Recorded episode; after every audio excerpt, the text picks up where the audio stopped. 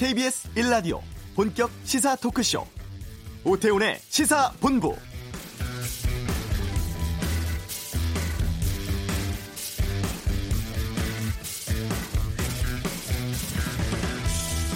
지난 12일 안산의 한 유치원에서 집단 식중독이 발생을 했습니다. 처음에는 여름철 식재료 문제로 인한 단순 식중독인 줄 알았습니다만 관련된 환자가 계속 늘어나고 또 햄버거병이라고 불리는 용혈성 요독 증후군 진단받은 어린이가 16명이나 나왔습니다. 어제는 이 유치원에 대한 경찰의 압수수색도 있었는데요. 유치원 측이 보존해야 할 음식들을 고의로 폐기한 건 아닌지 급식장부 통해서 원생들에게 어떤 음식 제공됐는지 확인할 방침이라고 합니다. 또 4명의 어린이들은 투석 치료까지 받을 정도로 위중한 상태인데요. 하지만 지금까지 해당 유치원 과태료 부과에 불과한 솜방망이 처분받으면서 학부모들의 반발이 커지고 있습니다. 오태훈의 시사본부 잠시 후 이슈에서 해당 유치원을 고발한 시민단체 연결해서 어떤 상황인지 자세히 살펴보겠습니다. 조국 전 장관 일가의 사모펀드 의혹 관련 핵심 인물인 오촌 조카에 대한 1심 법원 판단이 오후에 나옵니다.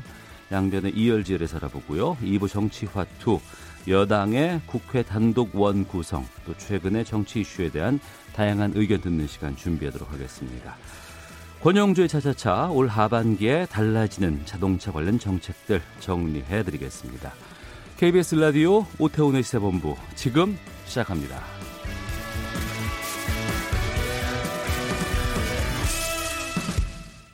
네. 경기도 안산의 유치원에서 집단 식중독 사고 발생을 했습니다. 아이 4명은 신장 투석까지 받고 있다고 하는데 발병 원인이 아직까지 규명되지 않고 있다고 하죠. 아, 해당 유치원을 고발한 시민단체 정치하는 엄마들의 장하나 활동과 연결해서 좀 상황을 좀 짚어보도록 하겠습니다. 안녕하십니까? 네, 안녕하십니까? 예. 여름철에 식중독 사고 종종 뭐 있었습니다만 이번 유치원 상황은 좀 심각해 보입니다. 지금 어느 정도의 상황이에요?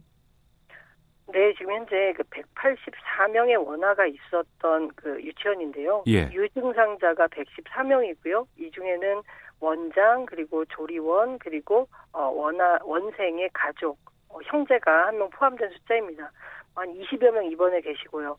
그 16분이 혹시 이제 햄버거병으로 이제 추측이 되는 증상을 네. 보이고 있는데 말씀하신 대로 이 중 4명은 현재 투석을 하고 있습니다. 그러니까 피해 규모도 크고 또 피해 규모가 이제 늘어나고 있어요. 조금씩 계속 늘어나고 있어서 어. 사실 많은 분들이 불안해 하시고 지역사회까지도 걱정을 하시는데 이런 불안의 원인이 이제 원인 불명이다라는 것이죠. 음. 그러니까 단순히 그러니까 음식을 먹어서 식중독을 어, 발생한 것보다도 지금 이게 집단 감염, 전염 같은 것들이 지금 이루어지고 있는 상황인가요?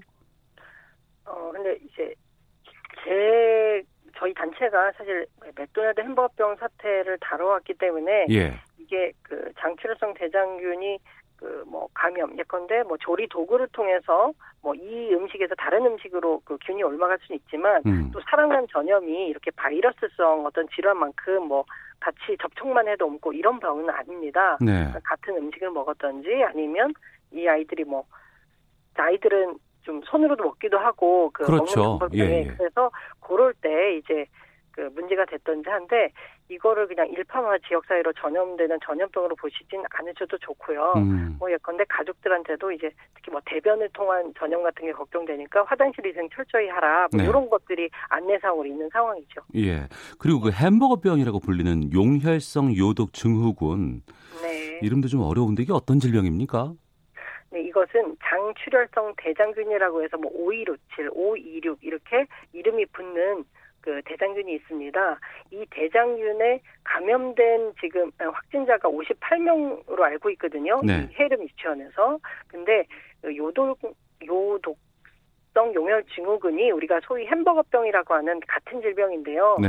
이 햄버거병은 어, 5.127 대장균 감염증의 합병증, 뭐 부작용 같은 거라고 보시면 됩니다. 대장균에 어, 감염됐을 때 전원이 햄버거병에 걸리는 게 아니고요. 네. 이중 사실은 어, 노인이나 뭐 아이들이 좀 취약합니다. 햄버거병이에요. 네. 그러면 소수가 어, 대장균이 사멸할 때 죽으면서 뿜는 독소에 에 이제 의해서 어, 신장 기능을 잃게 되거나 뭐 이런 그 병이고요. 그래서 그 추후에 이제 신장 기능이 얼마나 손상됐냐에 따라서 이제 평생 뭐 투석도 해야 되고 신장 장애가 남게 되는데 뭐 어느 정도 신장 기능이 남느냐는 이제 어 환자마다 어 피해 정도는 다를 것으로 알고 있습니다. 네. 처음 6월 12일에 한 원생이 이제 식중독 증상을 보였다는 뉴스를 봤습니다. 네. 처음 아예 증상이 나온 이후에 유치원이 어떻게 대응을 했습니까? 그 저희도 이제 그 원장이 처음에 이제 언론 통해서 밝힌 내용하고 부모님들한테 듣는 얘기가 너무 달라서요. 예. 원장은 자기는 뭐 16일에 알았다 이렇게 하고 있지만 이제 학부모님들은 15일에 그러니까 15일 월요일에 이미 그 학부모가 혈뇨, 혈변 등이 나온 사진을 음. 유치원 선생님한테 보여주면서 지금 상태가 심각하다. 그러니까 일반 아이들이 복통, 설사, 이제 호소한 이런 장염이 아니다. 네. 라고 해서 얘기를 했는데 유치 그거를 학부모들에 알리거나 적극적 조처를 안 하고 16일에도 아이들이 정상 등원하게 된 것이죠. 그렇기 때문에 유치원의 대응에는 반드시 문제가 있었다. 그리고 당시에 혈뇨 혈변 사진을 보고 이 유치원 교사가 또 원장에게 보고했는지는 수사 과정에서 이분들 뭐 증인으로서 어, 신문을 하실 텐데 그때 밝혀질 것 같습니다. 지금까지는 너무 내부 제, 내부의 어떤 그 제보하시는 분들이 없어서 네. 부모님들도 좀 그뭐 선생들이나 종사자분들이 좀 말을 해주셨으면 하고 아주 바라고 있다고 들었습니다. 네. 보름이 넘었는데 아직까지도 지금 발병 원인을 제대로 파악하지 못하고 있다는 게 좀 의아하거든요. 네, 보건당국이 역학조사를 실시를 했는데 네. 뭐 조사한 식재료라든가 도구에서는 이 식중독 관련 균이 나오지 않았다면서요. 그렇죠. 나오지 않다. 하, 이게 어, 참.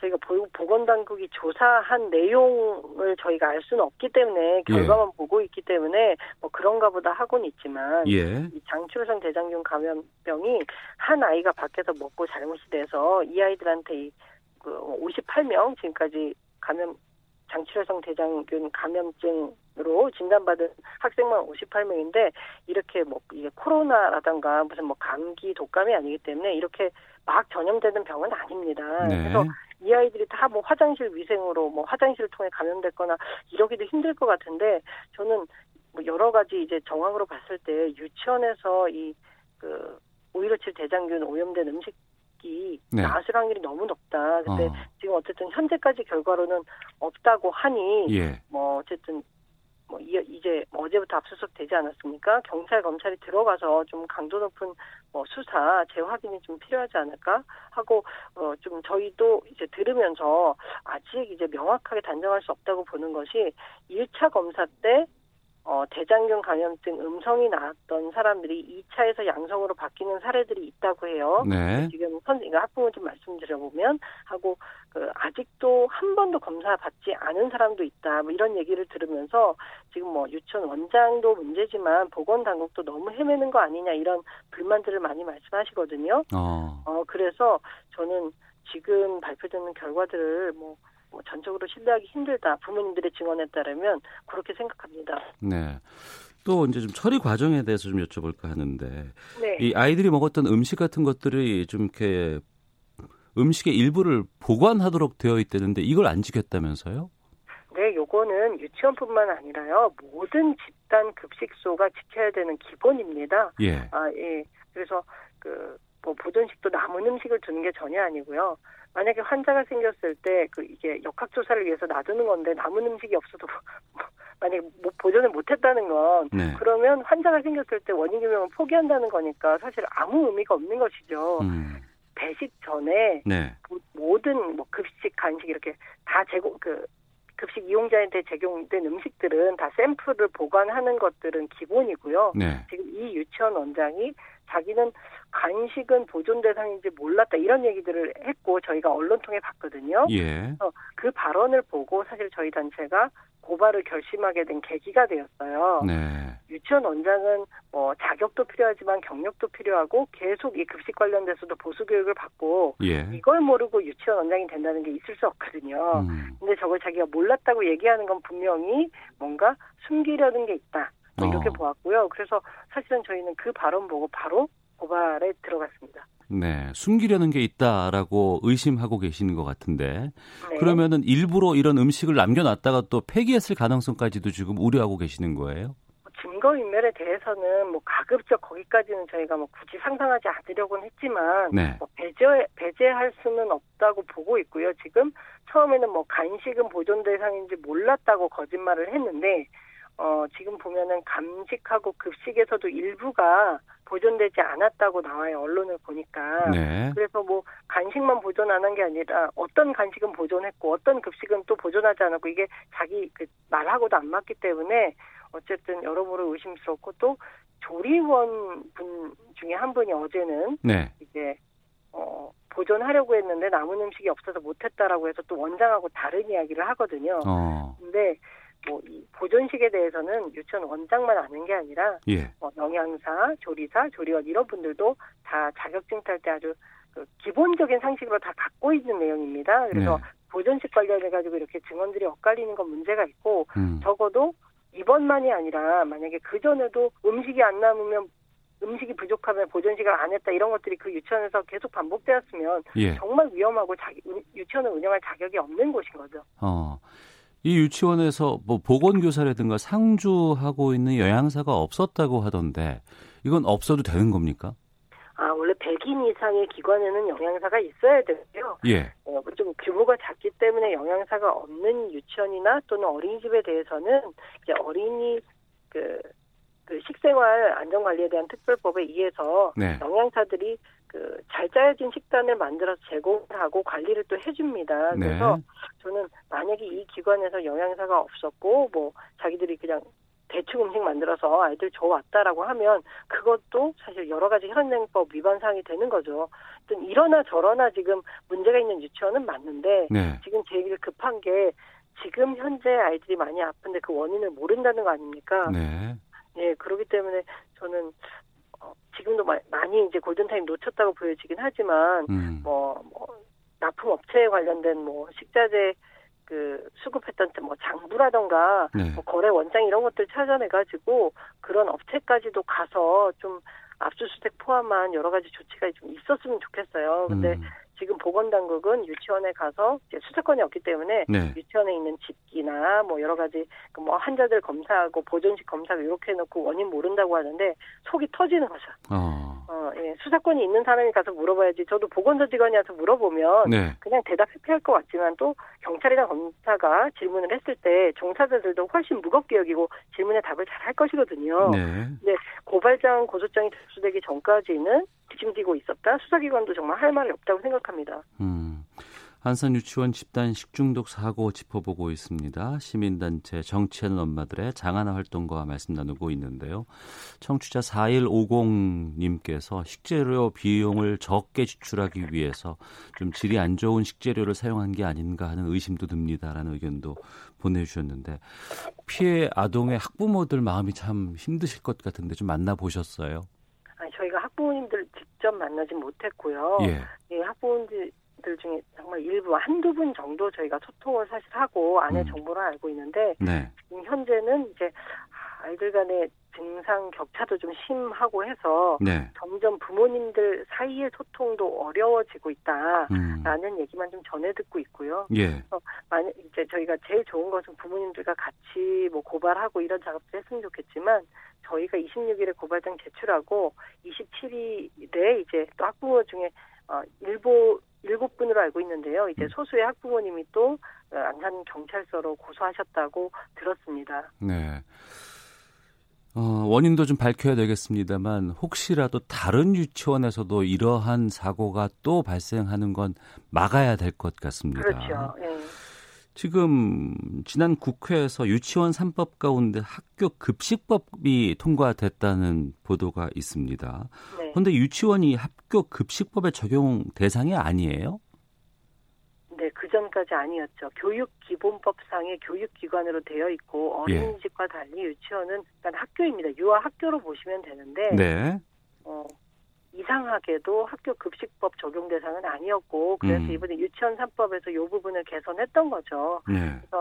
근데 그 전까지는 사립 유치원은 사실 그 한 2012년도에 국가에서 누리과정 지원금이 지급되기 전까지는 사실 수십 년의 역사를 가지고 있는데 한 번도 감사도 안 받고 관리 감독을 안 받았습니다. 그러니까 정말 자영업자처럼 네. 어, 교육기관을 운영했던 것이거든요. 음. 그래서 급식도 그런 맥락에 있었고요.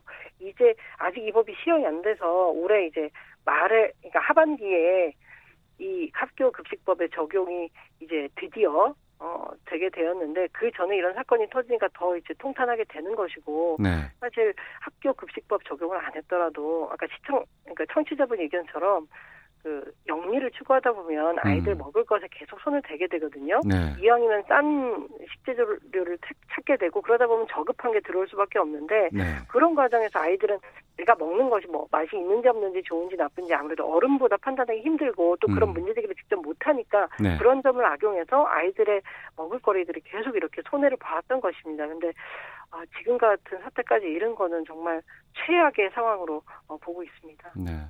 아이들이 먹는 것만큼은 좀 좋은 것, 다른 네. 거다 힘들어도 먹는 것만큼은 좀 아, 양질의 아, 이런 재료들을 좀 공급하면 좋겠다는 생각이 드는데 네. 유치원 스스로가 이걸 못한다고 하면은 제대로 할 수 있도록 관리 감독 같은 것들도 관계 기관에서 해야 되지 않나 싶거든요. 어떻습니까 실태가? 지금 학교 급식법이 적용이 제외됐으니까 유치원 비리 유치원에 대한 그러니까 감사는 하더라도 네. 아무래도 네. 급식에는 포커스가 안 맞춰졌던 게 맞고요. 또 하나 아무리 관리 감독 잘한다고 해도 뭐 한 유치원에 몇 년에 한 번 감사 가는 것이거든요. 어. 우리가 몇 월 며칠 감시 간다 그러면 그날은 아이들 풍족하게 잘 차려주겠죠. 네. 보는 날은. 근데 나머지 날들이 문제가 아니겠습니까? 음. 그래서 좀 사전에 방지하려면 저는 이제 어, 학교 급식법 적용에서 좀 한 발 더 나아가서 예. 아이들 지금 서울시 같은 경우에는 초중고등학교 친환경 무상급식이 전면 실시가 될 예정이기 때문에 네. 친환경 유통센터를 별도로 둬요. 그래서 어. 서울시 소재하는 초중고등학교에 뭐 그날 그날 그 식단에 맞춰서 친환경 식재료를 어, 공적 기관에서 수급을 조절을 하고 있습니다. 그러니까 그런 식으로 이제 사립 유치원에도 이 급식에만큼은 이제 식자재를 개별로 구입하면 장난은 칠 수가 있기 때문에 네. 그 자재 공급에 있어서 좀 공적 영역으로 확대할 필요가 있다. 뭐 그렇지 않고서야 뭐 고양이한테 생선 맡겨놓고 먹지 마라 하는 것밖에 더 되겠습니까? 음. 그래서 약간 수급 방법을 좀 달리 해야 된다라고 생각을 합니다. 그러니까 사립 어린이집이든 아니면은 병설 유치원이든 똑같이 친환경 무상 친환경 급식 식재료를 공급하자는 얘기죠. 네. 이 유치원이 이전에 회계 비리로 감사해서 적발된 일이 있었습니까? 네, 맞습니다. 2017년에 경기도 예. 교육청 특정 감사에서 적발이 되었고요. 이제 종합 감사 라고 해서 정기적으로 하는 게 아니라 특정 감사는 음. 좀뭐 제보가 있거나 문제가 있을 확률이 높은 유치원들을 이제 표적, 그러니까 그 찝어서 어, 감사를 하는 것이거든요. 네. 여기에서 3억 9천만 원 회계 비리가 적발이 되었고, 뭐 여기에는 교비회계를 부적절한 용도로 전용한 사례들도 있었고, 아니면 진짜 절대 해서는 안 되는 건데 유치원 명의의 통장이 아니라 원장 개인 계좌로 부모님들한테 여기로 뭐 입금하세요 시키는 거죠. 근데 음. 뭐 회계 비리 중에서도 현금 납부를 강요한다거나 아니면 개인 계좌로 그 학부모들한테 뭐 이제 그 자기 부담금을 낸다거나 이런 것들은 이것도 사실 보존식 문제도 얘기 들었지만 정말 기본적인 거를 안 지키는 유치원이기 때문에 네. 회계비리와 급식 비리가 무관한 게 아니라 사실은 이렇게 방만하게 운영하고 규칙을 우습게 하는 이런 유치원은 어디서 문제가 터져도 터질 수밖에 없지 않느냐 부모들은 음. 그렇게 보는 것이죠. 알겠습니다. 더 이상의 이런 일들이 계속 발생하지는 않았으면 좋겠다는 생각이 들고요. 이 네. 앞서 학교 급식법 적용에 대한 것들 좀더 좀 보완이 필요할 것 같습니다. 오늘 말씀 여기까지 듣도록 하겠습니다. 고맙습니다. 네, 감사합니다. 네, 시민단체 정치하는 엄마들의 장하나 활동과 연결해서 말씀 들어봤습니다. 4481번 쓰시는 분께서 이미 벌어진 사태 결과만으로도 해당 유치원 비판받을 수 있습니다. 당국에서 엄중히 처리해 주기를 바랍니다. 0047-6486님, 사전 통보 후에 감사 나가는 게 문제입니다. 예정이 없는 점검을 해야 합니다라는 의견도 보내주셨습니다. 이 시각 교통 상황 듣고 헤드라인 뉴스 확인하고 오겠습니다. 먼저 교통정보센터 김민희 리포터입니다. 네, 강원도 동해안 지역에 많은 비가 내리고 있습니다. 침수 피해도 발생하고 있는데요. 강릉시 포남동과 청량동 일대 저지대를 중심으로 도로 침수가 잇따랐고요. 옥계에서는 산에서 토사가 유출돼 복구 작업을 하고 있습니다. 동해고속도로 속초 쪽으로 양양 1터널 1차로에서는 절토부 보수 작업을 하고 있으니까요. 주의해서 지나시기 바랍니다. 평택 시흥고속도로 시흥 쪽으로 남한산 부근에서는 사고가 났는데요. 1차로를 막고 처리 작업을 하고 있어서 송산 포도 휴게소부터 6km 구간에서 정체입니다. 이 구간 지나는 데만 40분이 넘게 걸리고 있는데요. 미리 송산마도 나들목을 이용해 77번 국도 등으로 우회하시는 것도 좋겠습니다. 서울 시내 간선도로 지나기는 점심시간이 되면서 더욱 수월해졌지만 서부간선도로 안양 쪽으로는 지금도 고척교에서 금천교까지 정체고요. 반대 성산대교 쪽으로도 고척교부터 성산대교 남단까지 더디게 지납니다. KBS 교통정보센터였습니다. 헤드라인 뉴스입니다. 국회가 본격 추경안 심사에 돌입한 가운데 정세균 국무총리는 추경이 통과되면 신속히 집행할 수 있도록 사전 준비를 철저히 해달라고 각 부처에 지시했습니다. 코로나19 국내 신규 확진자가 어제 43명 늘어 누적 확진자는 모두 12,800명을 기록했습니다. 이 가운데 지역 발생 사례는 23건, 해외 유입 사례는 20건으로 집계됐습니다. 정부가 소모임을 통한 집단 감염이 계속 이어지면 법적으로 강력히 규제할 수 있다고 밝히며 전국 12개 업종의 고위험 시설에 의무적으로 도입하기로 한 전자 출입 명부 QR코드 시스템이 내일부터는 의무화됩니다. 유럽연합 EU가 내일부터 한국과 호주 등 14개 나라 국민에 대해 입국을 허용하기로 했습니다. 그러나 입국 허용 국가에서 미국과 중국, 브라질은 제외했습니다. 내일부터 전국 편의점에서 침방울 차단용 마스크가 판매됩니다. 편의점 판매인 만큼 누구든지 구매 제한 없이 살 수 있습니다. 지금까지 라디오 정보센터 조진주였습니다.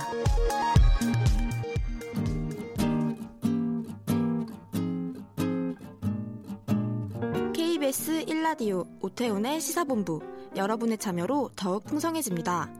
방송에 참여하고 싶으신 분은 문자 9730번으로 의견 보내주세요. 짧은 문자는 50원, 긴 문자는 100원의 정보 이용료가 붙습니다. 애플리케이션 콩과 마이케이는 무료고요. 시사본부는 팟캐스트와 콩, KBS 홈페이지를 통해 언제나 다시 들으실 수 있습니다.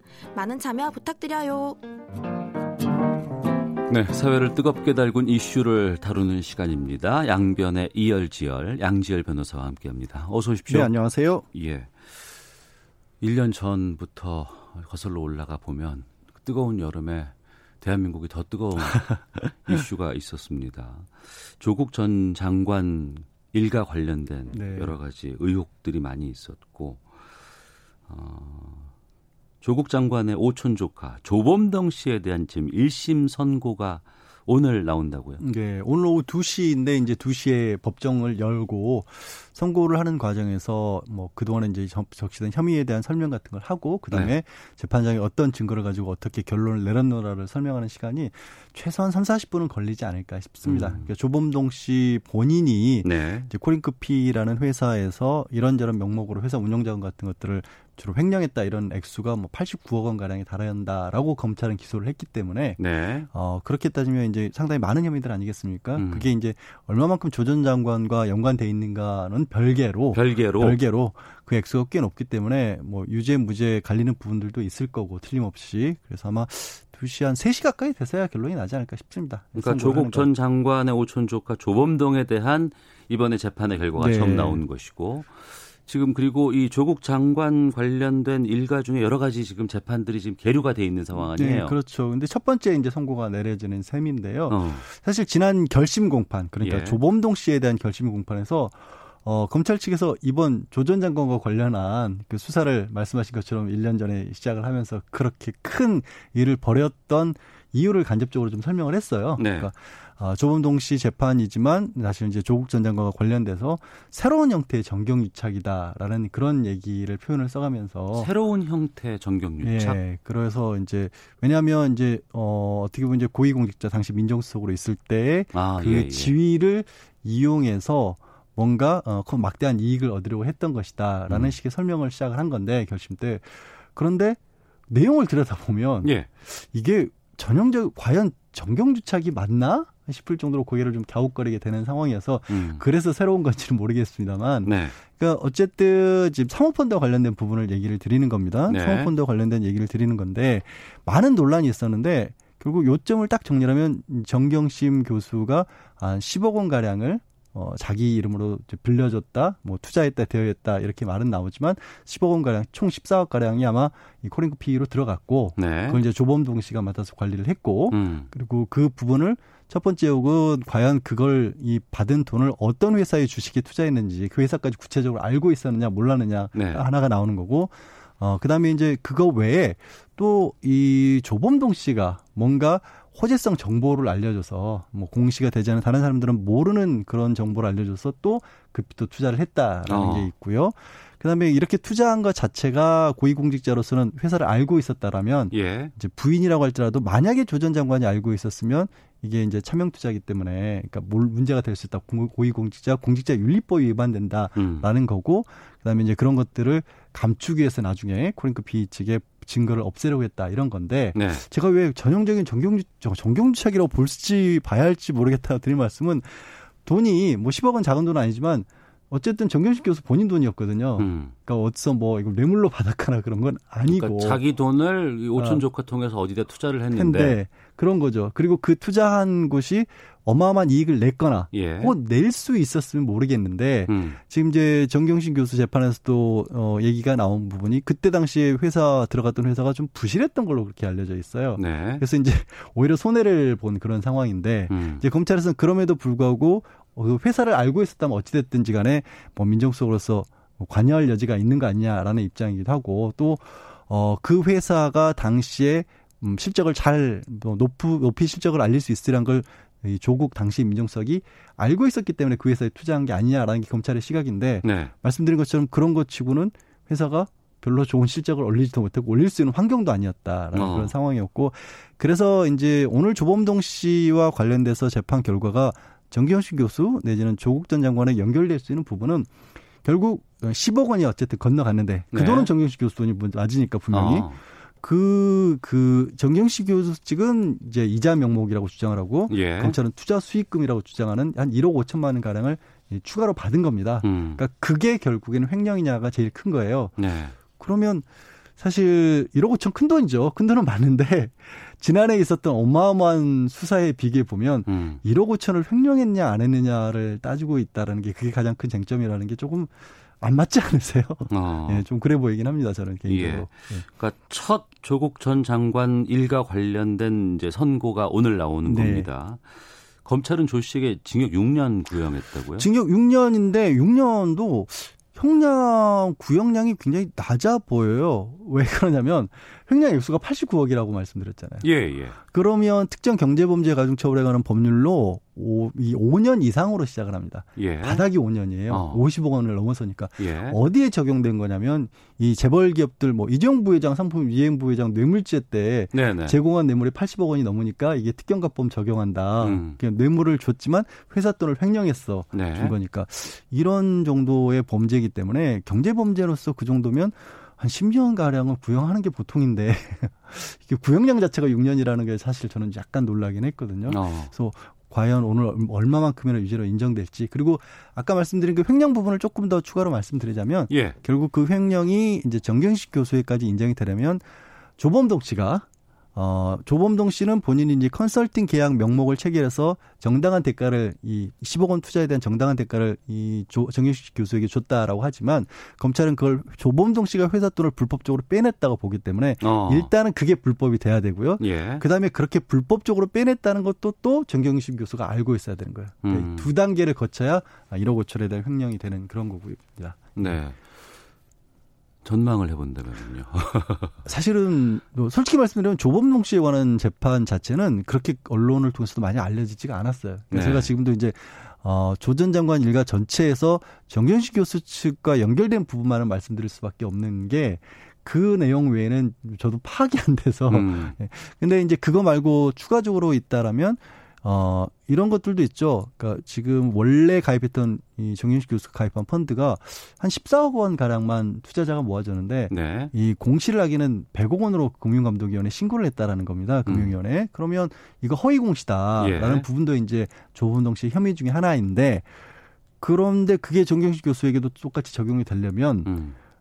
일반 투자자는 공시할 의무가 없잖아요. 네. 그러니까 회사에 대한 지배적인 위치가 있어야 되는 거거든요. 어. 근데 그거를 회사에 대해서 조경식 교수가 지배적인 위치는 일단은 아니지만 되려면 또 조범동 씨가 코링크에 대한 어떤 지배적인 위치에 있었다 있었어야지 공범으로서라도 엮일 수 있거든요. 음. 과연 그게 인정될지도 하나의 오늘 쟁점이 될 겁니다. 네. 네.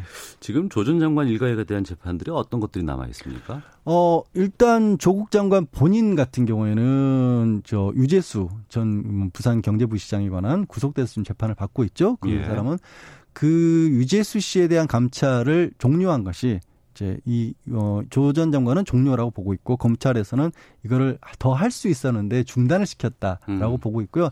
나머지 부분은 이제 아직 시작을 안 했습니다. 네. 조전 장관은 그쪽에 시작을 했고 정경심 정경심 교수는 이제 자녀의 학사 입학 과정에서 이 불거졌던 의혹들에 관한 재판은 거의 정리가 됐고요. 음. 지금 이제 정경심 교수 측은 사실 사모펀드 재판은 막 시작을 했습니다. 네. 그래서 조범동 씨 같은 경우에는 오늘은 선고를 받지만 예. 지난 정경심 교수의 재판에는 또 증인으로 출석을 해서 증언도 하고 그랬습니다. 음. 예.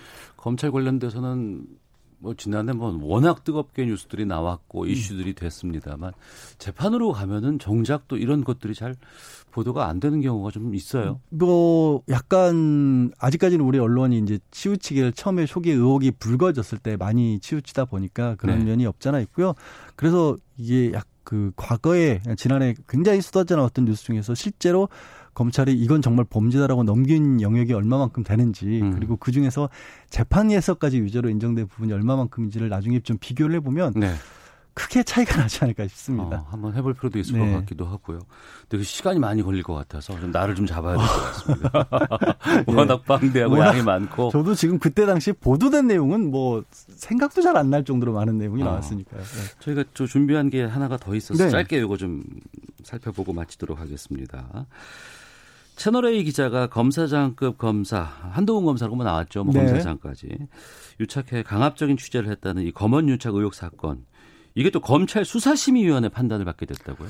어, 두 개 판단을 받습니다. 네. 그러니까 말씀하신 게 서울중앙지검에서 수사를 하고 있었는데 네. 서울중앙지검은 상당히 의혹이 있다라고 봐서 그 기자 그리고 어, 한동훈 검사장에 대해서도 강제 수사를 해야겠다라는 입장을 밝혔는데 대검 쪽에서는 좀 다르게 봤던 모양이에요. 음. 그래서 이 부분을 수사 자문단에게 넘겨서 한번 의견을 구해보자라는 네. 게 결정이 됐고요. 예. 근데 그 결정이 조금 석연치 않다라는 지금 뭐 얘기들도 많이 나옵니다. 이게 음. 원래는 이제 대검 부장회의에서 해야 되는데 대검 부장회의가 제대로 이루어지지 않았다. 그리고 네. 왜 윤석열 검찰총장이 초기에는 분명히 본인의 직급과 관련된 부분이니까 아예 관여를 안 하겠다고 했는데 음. 이런 식으로라도 관여를 하느냐라는 얘기도 나왔고 예. 근데 또 수사 자문단이 그렇게 출범한다고 하니까 또 반대쪽에서는 어, 그러니까 채, 어, 채널A 쪽으로부터 강요 미수를 받았다라고 의혹을 제기한 쪽에서는 이 수사 심의위원회를 열어달라라고 부탁, 어, 또 신청을 한 겁니다. 어. 예, 그래서 수사 자문단 수사 심의위원회 가 동시에 열리는 좀 초유의 또 일이 어, 벌어졌습니다. 어, 잠깐만요.